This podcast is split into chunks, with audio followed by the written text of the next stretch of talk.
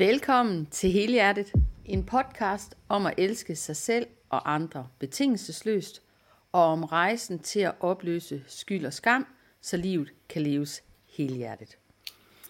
I dag er temaet ændret kropsbillede, og jeg har dig med retur, Vivian, og det har jeg glædet mig rigtig meget til, og været meget spændt på, at vi skal tale om dagens tema i dag. Ja, hej. Det har jeg godt nok også været, men det er dejligt at være tilbage. Ja, fordi det vi tager fat i, det er det her med, at vi har på hver vores måde oplevet, hvordan kroppen ændrer sig, og mangel på altså accept af den forandring, der har været. Så det er noget, vi hver især kan genkende, hvor jeg har genkender det både fysisk og psykisk, og hvor du også kan genkende, hvordan det psykiske det har påvirket forandringen af kroppen. Er det ikke rigtigt? Jo, helt klart. Kan du ikke prøve at, vil du starte ud med at prøve at fortælle, hvad du tænker omkring det her med ændret kropsbillede, og hvad det har betydet for dig i din rejse? Jo, det vil jeg gerne. Altså, det har jo været en lang rejse, og for at ikke skal sidde og dele hele min livshistorie, så kan jeg fortælle, at jeg har som barn altid været lidt choppy. Øh, og senere hen, så blev det så til, at øh, jeg som sytten-årig fik anoreksi, fordi jeg ville ikke være med den her choppyhed, og der var ikke ligesom støtte i derhjemmefra dengang, at du skal spise sundere og alt det der. Øh, så det udviklede sig til anoreksi, fordi øh, så lød bare være med at spise, så havde jeg da kontrol den vej. Mm. Og senere hen, øh, jamen så øh, som voksen, så... Øh, Så fik jeg så lidt mere styr på det. Men stadigvæk med den her, det har aldrig været med selvkærlighed bag. Det har været mest med, med skyld og skam og afstraffelse. Altså jeg kunne holde vægten nede, hvis jeg trænede helt vildt. Og i nogle perioder var på kur. Altså alt sammen overhovedet ikke særlig kærligt eller forstående egentlig for, hvad var der, der lå til grund for, at min vægt den svingede sådan. Mm. Og så for... Fire år siden, der var, fik jeg en kostvejleder og øh, hvad hedder det? En, en personlig træner. Og det gik jo super. Altså det raslede af, og jeg havde nærmest vaskebræt. Men igen, der var ikke noget bearbejdning af det psykiske. Så det handlede jo rent kropsligt om at opnå det her ideal, som vi ser i medierne og spejler os i. At som vil vi jo et eller andet sted ønske, at vi så ud. Fordi det er jo ligesom billedet på... wow, så er du god nok, så er det perfekt. Og, og det skal jeg da love for, det, det gav jo også en, en, et bagslag uden ende, fordi det kunne jeg jo ikke vedligeholde, det her vægttab. Både fordi det bliver så stringent, og fordi jeg havde ikke bearbejdet det, der lå til grund til, at jeg ikke endnu helt har lært at, at styre mit madindtag, og hvad det er, der er til grund for, at jeg propper mere ind, end der er nødvendigt, fordi der er noget, jeg skal håndtere. Ja, og, og, og det er jo sådan, at det vi ikke er i accept med, det vil jo ikke lade os være.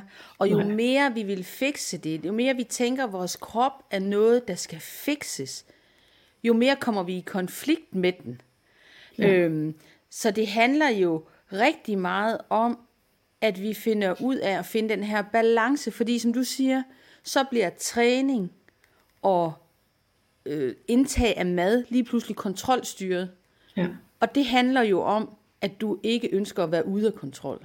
Ja. Og det kan jeg i hvert fald rigtig godt genkende, den her med, at hvis jeg ikke kan kontrollere det, så forsøger jeg at kontrollere det i mit hoved, men så bliver der slet ingen forbindelse mellem min krop og, og det, jeg går og tænker. Og så, bliver, så for mig har det været sådan, at så er min krop blevet min fjende.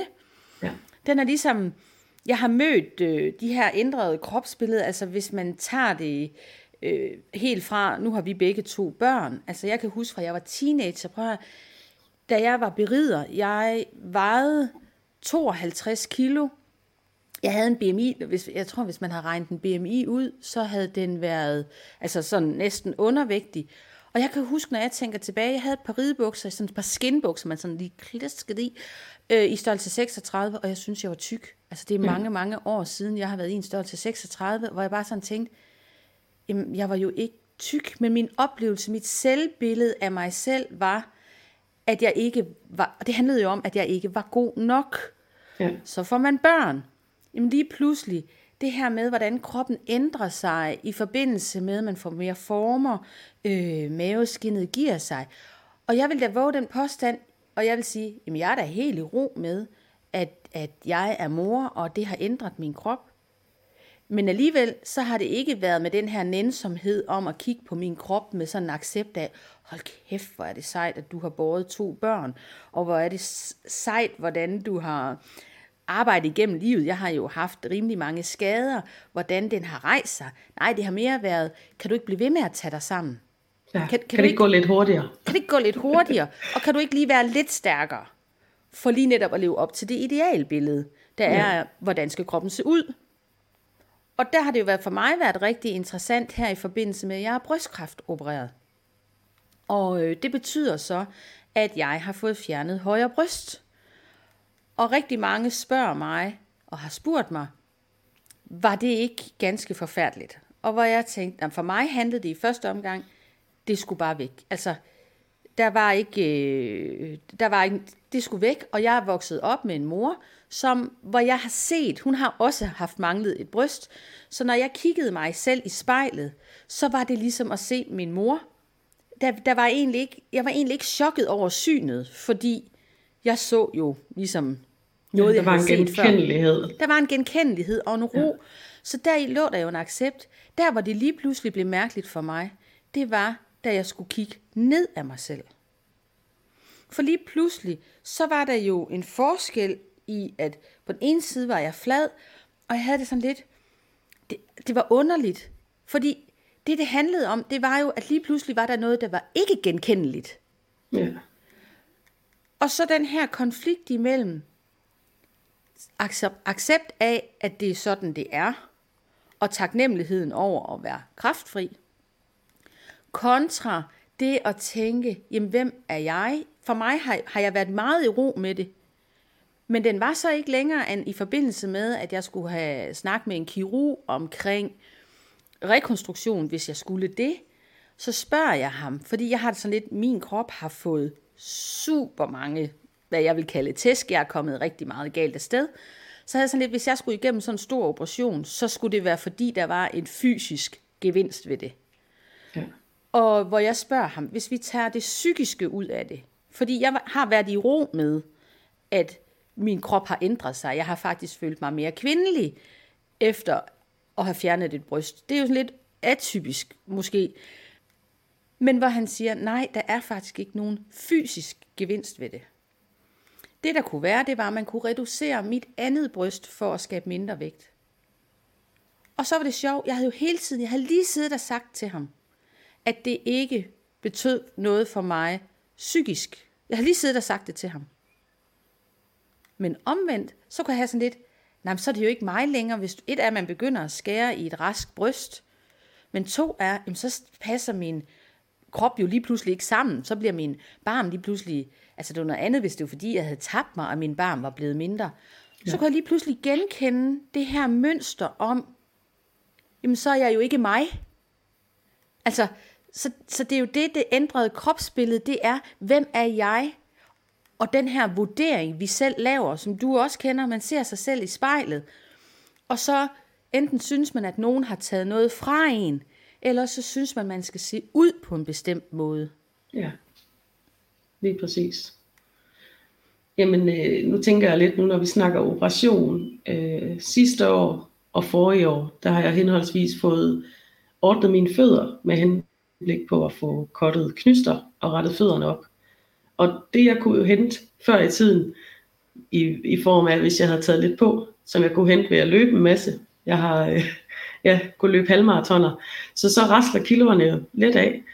Det kunne jeg lige pludselig ikke. Der blev jeg ligesom tvunget til den her stillestand, med at jeg skal, skulle ligesom øh, blive øh, rask, hvad hensyn til fødderne, de skulle have lov at hele.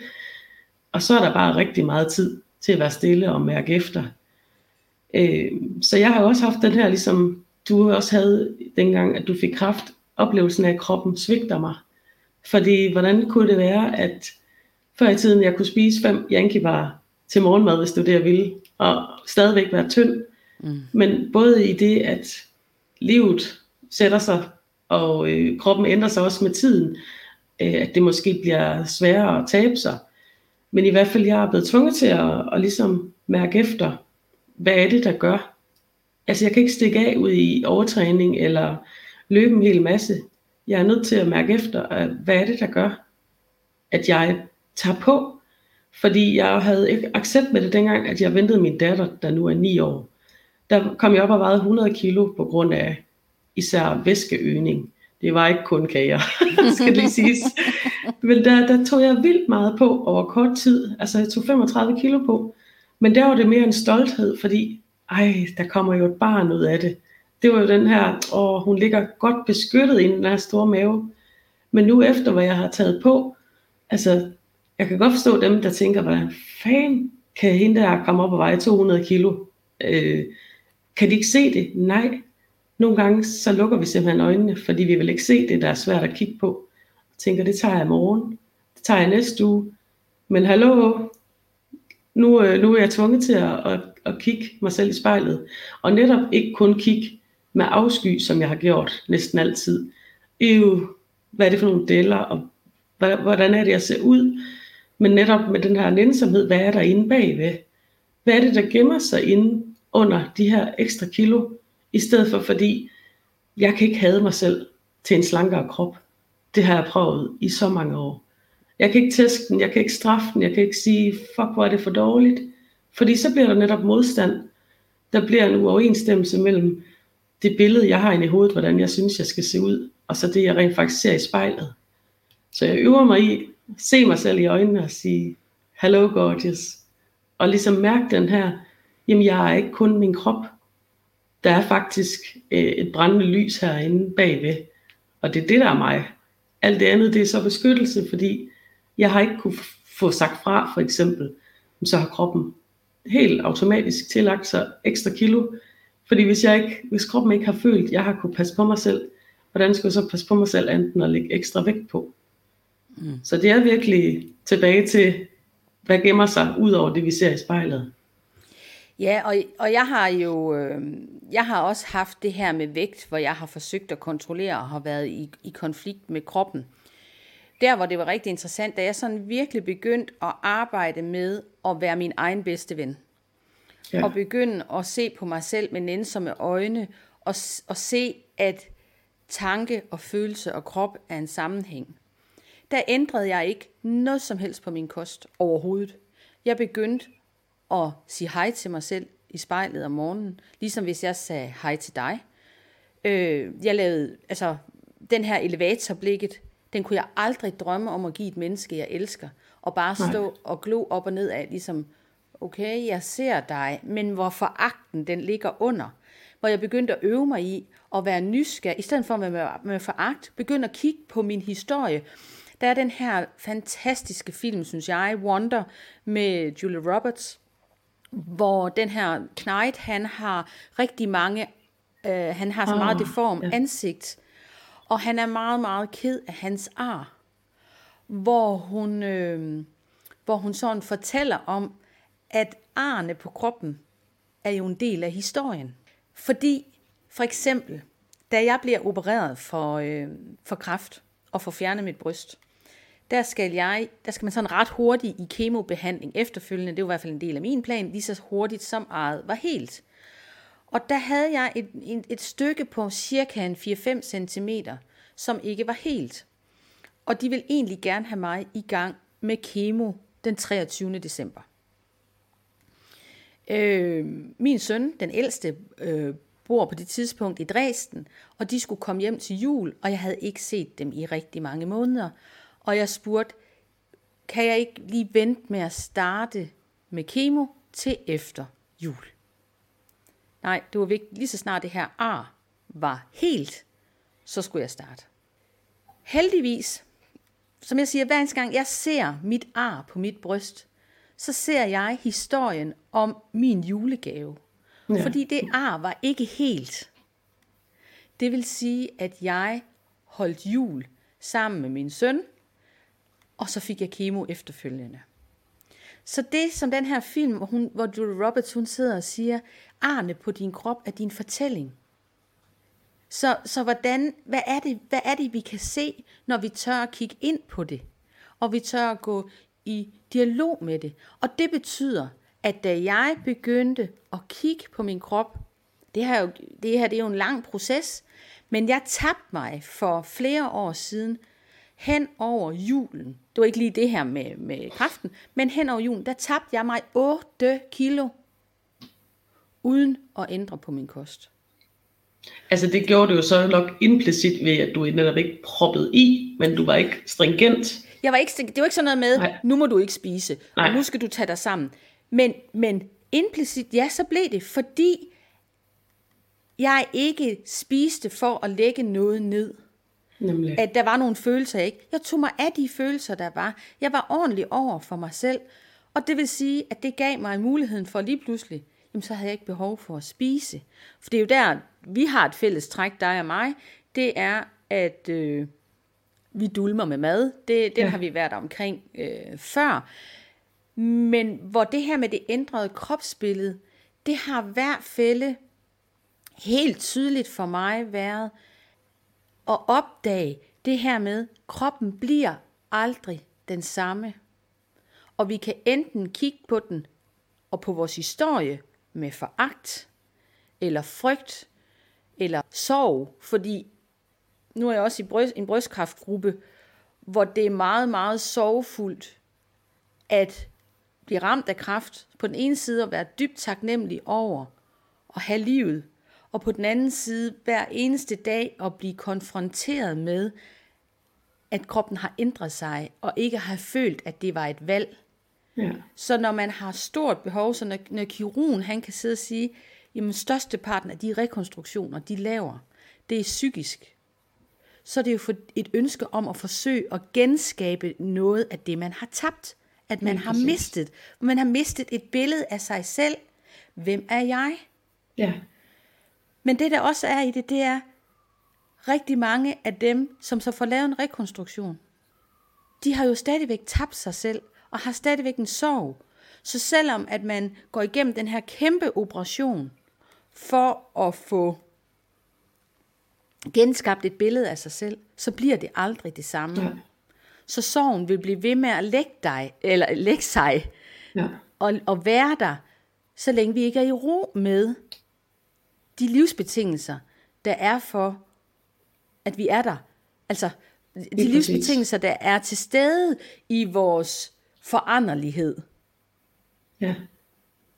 Så mit ønske er jo, både for mig selv øh, og for andre, det er at være, vi snakkede lidt om det i sidste uge, jeg snakkede om det med Janne i sidste uge, hvor hun også siger, jamen hvor mange tør at sige helt højt, hvordan har jeg det? Ja. Men mit ønske er faktisk, at man tør at stille sig selv det med nænsomme øjne, og sige, hvordan har jeg det? Uden at det behøver at betyde, at så skal man... Øh, Læg på briksen øh, hos mister Freud øh, øh, hver uge. Altså mindre kan også gøre det. Ja.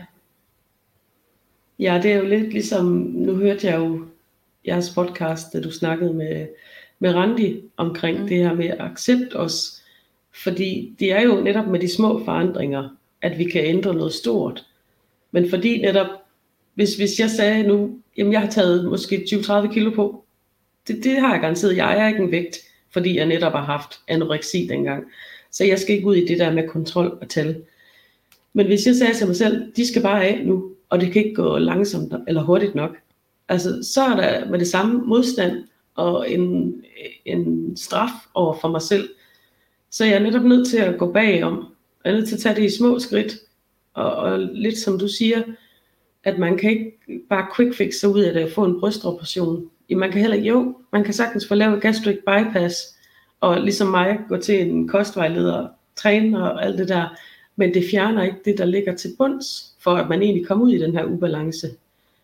Fordi det er fordi, jeg ikke har lært som barn at tage mig af mine følelser, og så har vokset op og stadigvæk lagt låg på det og sagt, ja, jeg er voksen, men jeg vil ikke kigge på det. Jeg har ikke vidst, hvordan i mange år selvfølgelig. Så mødte jeg dig, og vi startede en rejse, hvor jeg ligesom lærte, stille og roligt, altså øv dig i at sidde med det lidt, om det så bare er et halvt minut til at starte med, fordi det kan være voldsomt nok. Og det er simpelthen der, at jeg er i det stadie, hvor jeg øver mig. Jamen, jeg går ikke i stykker. Det er jo den her frygt, jeg har haft for, hvis jeg mærker, hvordan jeg egentlig har det, så bliver jeg simpelthen så ked af det, det aldrig stopper, eller jeg ved ikke, hvad jeg kan finde på. Hvor ked af det kan jeg blive? Altså, kan jeg rumme det? Tør jeg være alene med det? Og ja, jeg har jo oplevet så at, at gå ind i det nogle gange efterhånden, og jeg går ikke i stykker. Jeg er her stadigvæk, og jeg kan faktisk, altså stoltheden over, at jeg ikke har dulmet for eksempel en aften, hvor jeg har, har spist en masse is for, puha, det skal gå væk det her. Stoltheden over at mærke dagen efter, hold da kæft, det kunne lade sig gøre, altså den er enorm.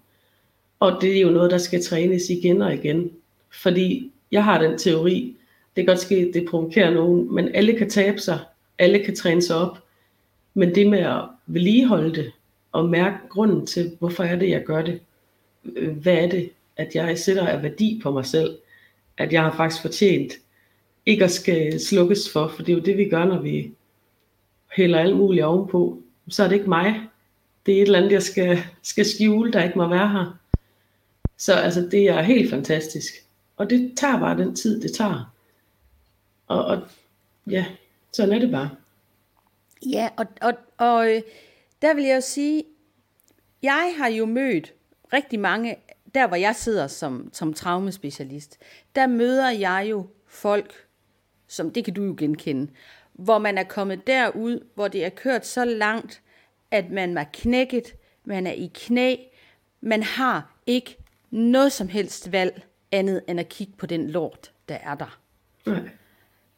Men som dig og mig mange gange har snakket om, hvor ville vi ønske, at, altså jeg tænker jo, nu er jeg jo gammel folkeskolelærer også, at det her med, hvordan behandler vi os selv, hvordan er det, vi ser på os selv som et helt menneske, at man tog det ind som noget, jamen helt fra børnehaven af, i stedet for, at vi forsøger at sætte folk i bås. Vi har en, en, en generation af unge, som ikke engang tør at lægge et billede på Facebook, som træffer et bevidst valg om, at de ikke vil have et profilbillede på Facebook, fordi der ikke er nogen, der skal tage stilling til, om det er godt eller skidt.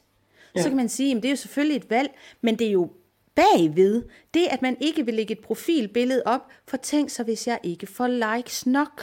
Ja. Det er jo fuldstændig skræmmende.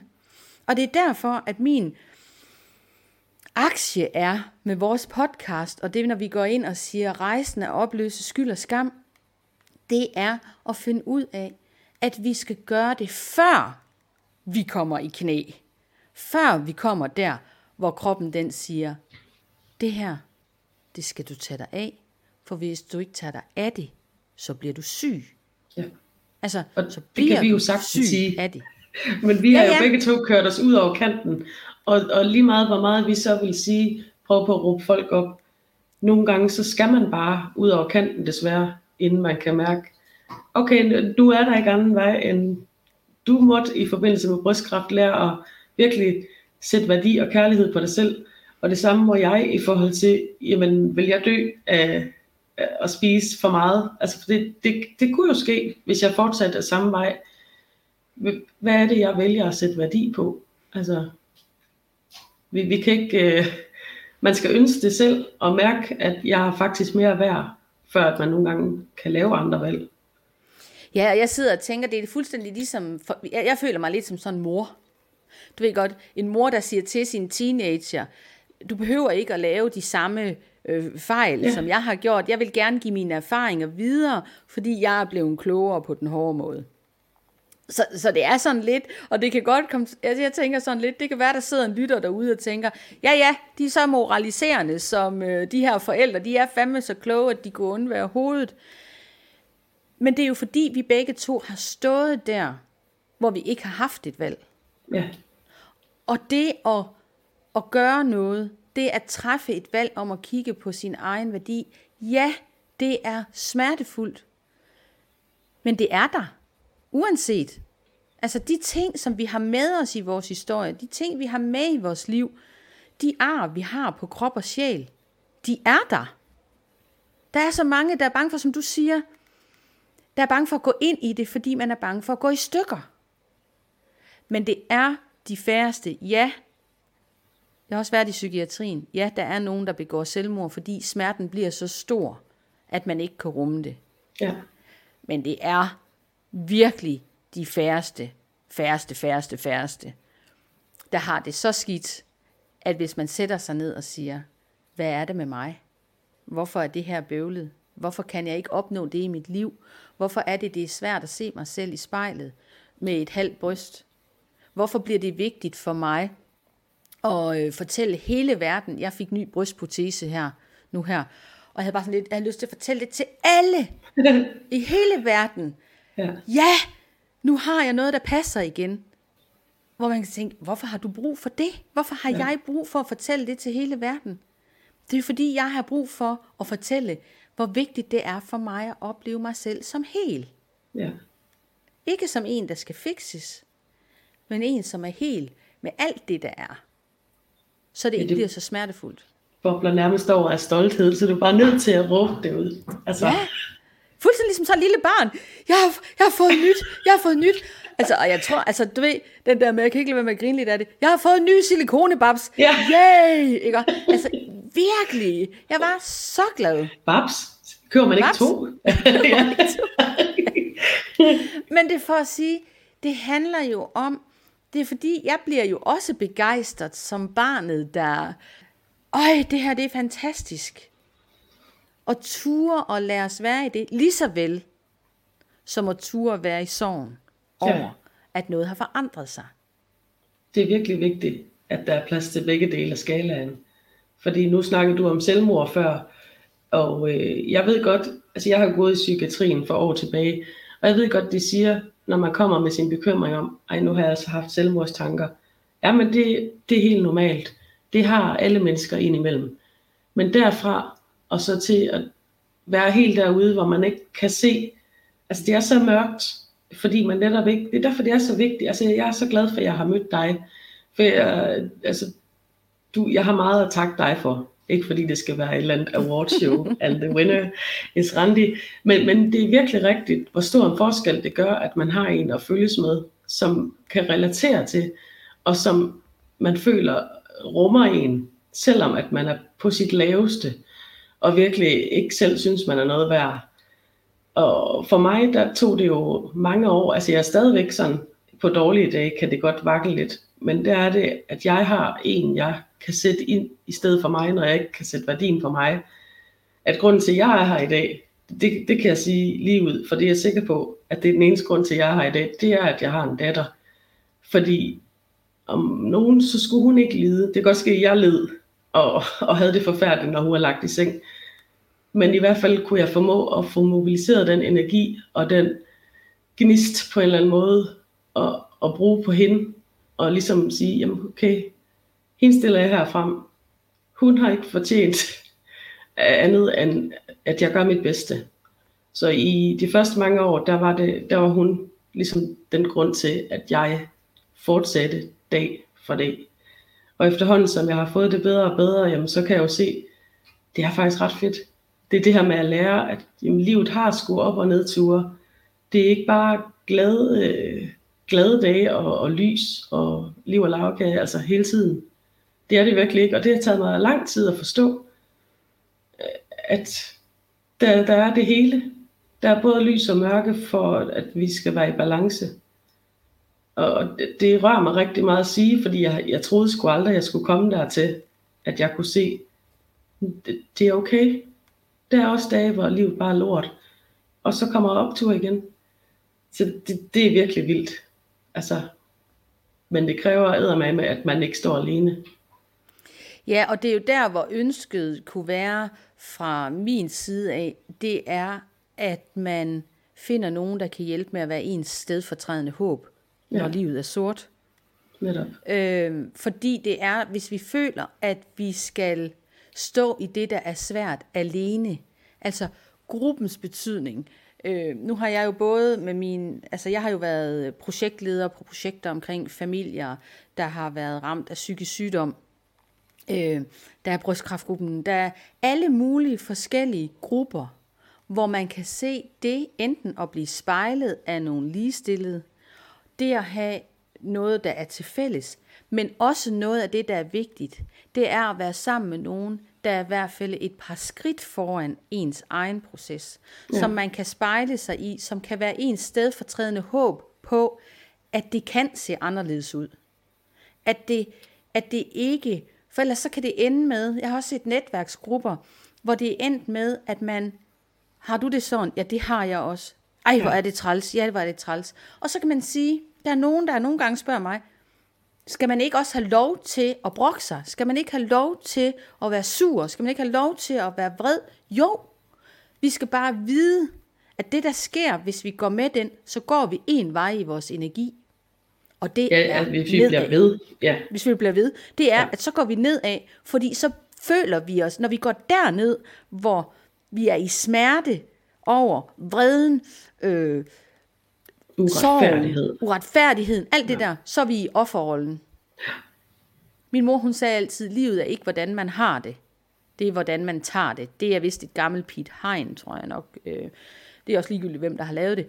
Men hun sagde det rigtig tit, og var jeg nogle gange, jeg kan huske, da hun havde det allersværest, hun er jo død af kræft, øh, hvor jeg nogle gange havde sådan lidt, og hun siger, gør som soluret, tæl kun de lyse timer, og nogle gange så kunne jeg simpelthen, ah, jeg kunne blive så vred over, forhold dig nu til, at der er noget smerte i dit liv, og du faktisk er på vej herfra. Det er pisseprovokerende. Det er jo pisseprovokerende. Altså, jeg havde det bare sådan lidt, ah, men det hun gjorde, det var jo den her balancegang mellem, her er noget, jeg ikke kan ændre, men det jeg kan ændre på, det er at flytte fokus hen på det, som jeg kan gøre noget ved. Ja. At man så kan diskutere om den der smerte, det at blive ædt op indenfra, øh, hvordan det, øh, om, om hun nåede at, at, at slippe det. Men jeg kan i hvert fald se, at hun formåede lige netop at sige, det her, det kan jeg ikke gøre noget ved. Og for eksempel sidste år, hvor jeg var i kemobehandling, og corona kom, og jeg var fandme så bange for andre mennesker, fordi at, øh, altså jeg gik i skoven, helt bogstaveligt, jeg gemte mig i skoven som sådan en trold, fordi jeg var simpelthen bange for, at andre mennesker skulle tage livet af mig. Ja. Det, der gjorde forskellen for mig, det var, at jeg kunne ikke kontrollere corona. Jeg kunne ikke kontrollere min behandling. Men jeg kunne kontrollere, at jeg hver morgen juicer friskpresset bladselleri og drikker det. Det kan jeg kontrollere. Og jeg ved, hvorfor jeg gør det. Jeg ved, hvorfor er det, jeg tager de her valg. Og så flyttede jeg fokus hen på det, som var inden for mit råderum. Ja. For der var sindssygt meget, der var uden for mit råderum. Så ved at tage den her, det her tab af kontrol, ved at tage det tilbage til at sige, hvad er det, jeg kan kontrollere? Hvad er det, der er inden for min? Hvor er det, min accept skal være? For nogle gange, så må vi også acceptere, ja, jeg er et offer for kræft. Ja, det er jeg. Du er et offer for vold. Ja, det er du. Men skal det være hele din fortælling? Nej. Og det er netop det, der er så smukt. Man kan ikke se det, når man er i det. Jeg kunne i hvert fald ikke, nu skal jeg ikke skære alle over en kamp. Men det er jo sådan, at når man er langt nede, fysisk eller psykisk, så føles det hele jo bare uretfærdigt. Hvorfor mig? Hvad har jeg gjort, for jeg skal have det så skidt? Ja, du har det skidt, og det kan ingen tage fra dig. Men forskellen er, om du vælger at kigge ind i det sorte, eller om du faktisk vender dig og kigger på det, der faktisk fungerer. Der er altid noget, uanset hvor lille, altså, og lille øh, ting det er. Det kan være, naboen har smilet til dig. Det kan være, at du fik en sød sms. Altså, det handler om at forstørre de, de små lyspunkter, vi, vi møder i vores liv. Og så ligesom sætte spot på dem. For ellers så bliver det sgu lort det hele. Jeg kan godt vælge bare at sige, ja, jeg er fed. Jeg er også bare, så er det også bare lige meget. Altså, jeg, det bliver aldrig anderledes.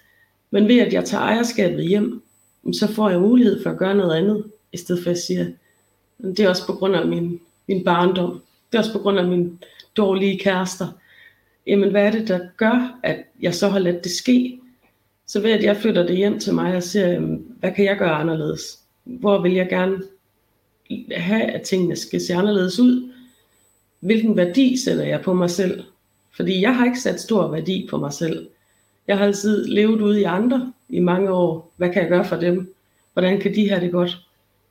Jeg har aldrig nogensinde inden, måske for fem år siden, sagt, hvordan kan jeg have det godt?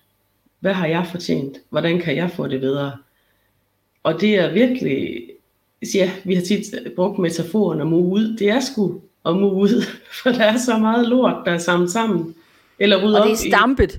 Og det er stampet, sådan virkelig, ja. Altså alle, alle der i tvivl, hvad vi snakker om, de skal simpelthen gå ud i en stald med sådan en boks, der er ja. Fuldstændig stampet, og prøve at se, når vi snakker lort, hvorfor at det ja. Er hårdt arbejde. Så vil de forstå vores metaforer omkring det.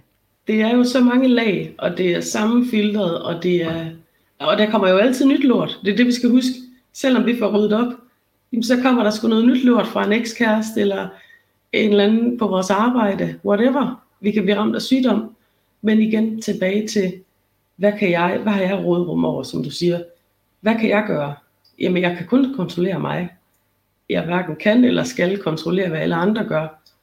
Og ved at jeg slipper det, jamen, så kan jeg faktisk lære at have en accept af, okay, sådan her ser det ud, og hvad kan jeg gøre?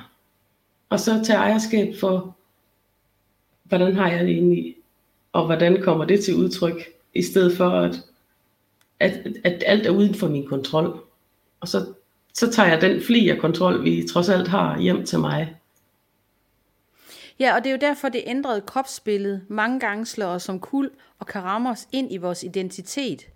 Det er jo fordi, vi tillægger noget uden fra os selv. Et billede, altså ligesom et, når vi, man tager et billede med et fotografi, altså ja. At man ligesom ser sig selv udefra, og bedømmer sig selv fra det udefra. Ja.